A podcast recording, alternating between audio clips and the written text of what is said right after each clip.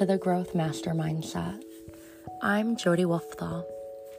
It is known that humans, more often than not, do not reach their full potential.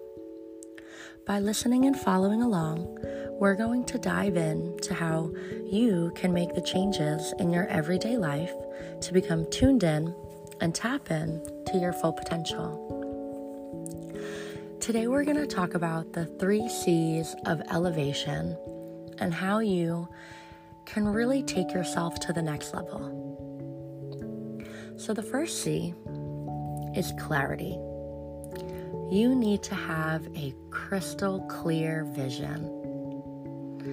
You need to know what you're doing, where you're going, and what you want to accomplish. You need to have a clear why.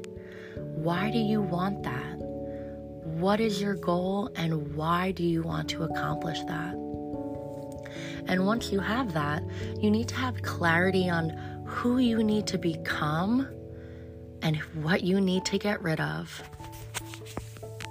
So, write some things down. Here are some journal prompts.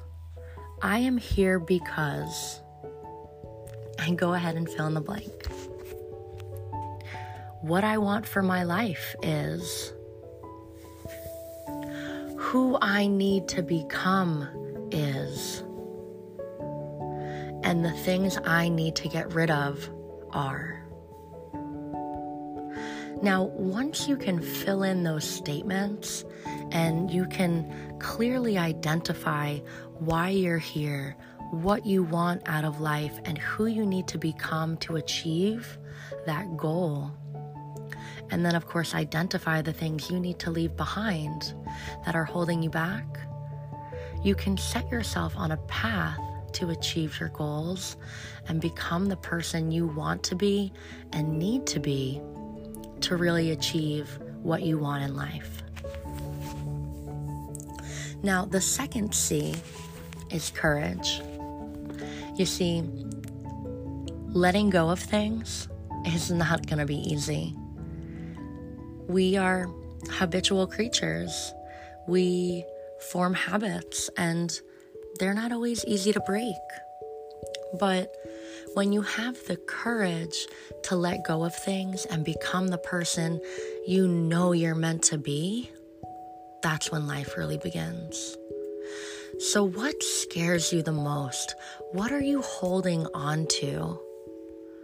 Have the courage to let it go. Have the courage to step into who you're truly meant to be. That way, you can accomplish all the things that are meant for you. And our last C is commitment.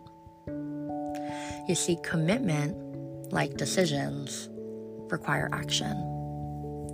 And you need to be committed to your vision. You need to be committed to your life. You need to be committed to your why and to becoming the person that does the hard things, that creates the positive habits, and that lets go of the things that no longer serve them. You see, there's a difference between interest and commitment.